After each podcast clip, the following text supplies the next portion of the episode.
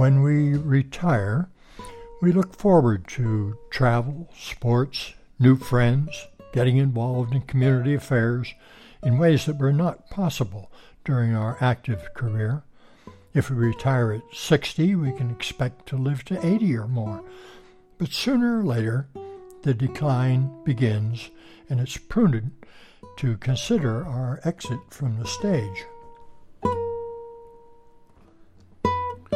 Episode 176 Nursing Homes. This is Retirement Talk. I'm Del Lowry.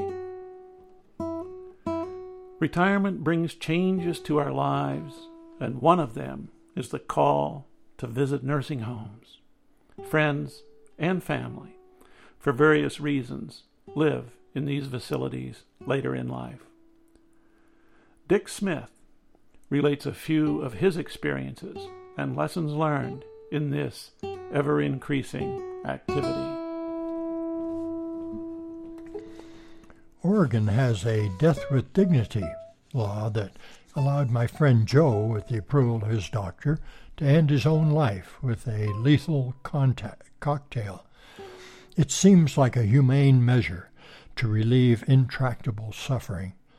Bill was luckier he had just unloaded the boat at his favorite fishing spot when he keeled over from a massive heart attack. But some linger on with declining health and dignity. The Savages is a movie about the decline and death of an old man and the reaction of his son and daughter. We see him losing control of mind and body while they deal with the nursing home and their interrupted careers. Dad is not a lovable character, but they try to do their duty. The nursing home is presented sympathetically, but plainly the place of approaching death. Twenty years ago, I settled my mother into an independent living center from which she progressed in stages to a nursing home. My brothers and sisters visited her often, and she got good care until her death at age 86. Since that time, I have visited many older friends as they entered the last passage that carried them to their end. Audrey was 90 years old and loved to reminisce about her youth in North Dakota and about her religious background. Once, when she returned home, her mother inquired, Audrey, has a boy ever kissed you? Yes, Mamma. Where? In the vestibule. The vestibule was the entry to the church. She was lively and cheerful to the end.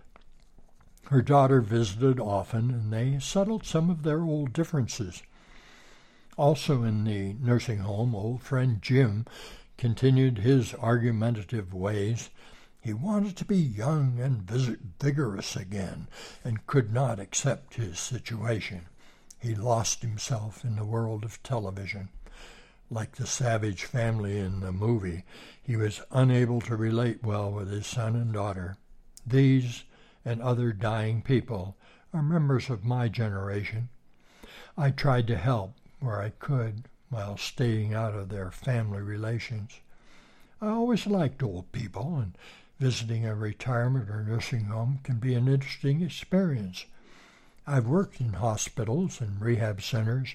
I know how hard that work can sometimes be. New residents or patients often have no idea what they can expect.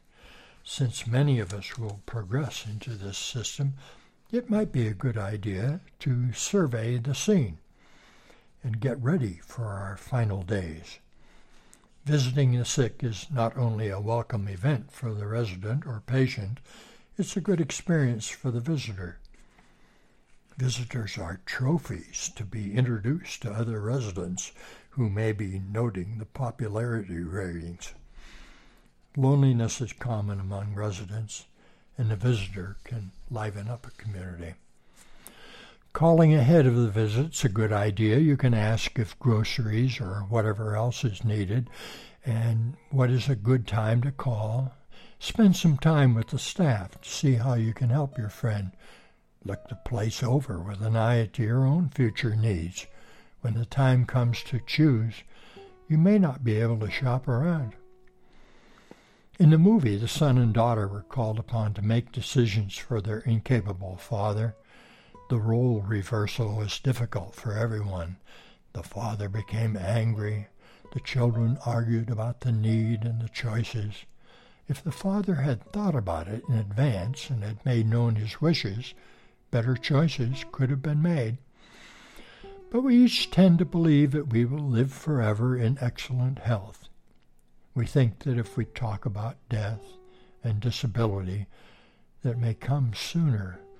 We think that talking to our children about it will disturb them. Yes, it will, but not as much as the sudden call in the night and the need for them to make vital decisions without delay. Dick Smith has been my guest.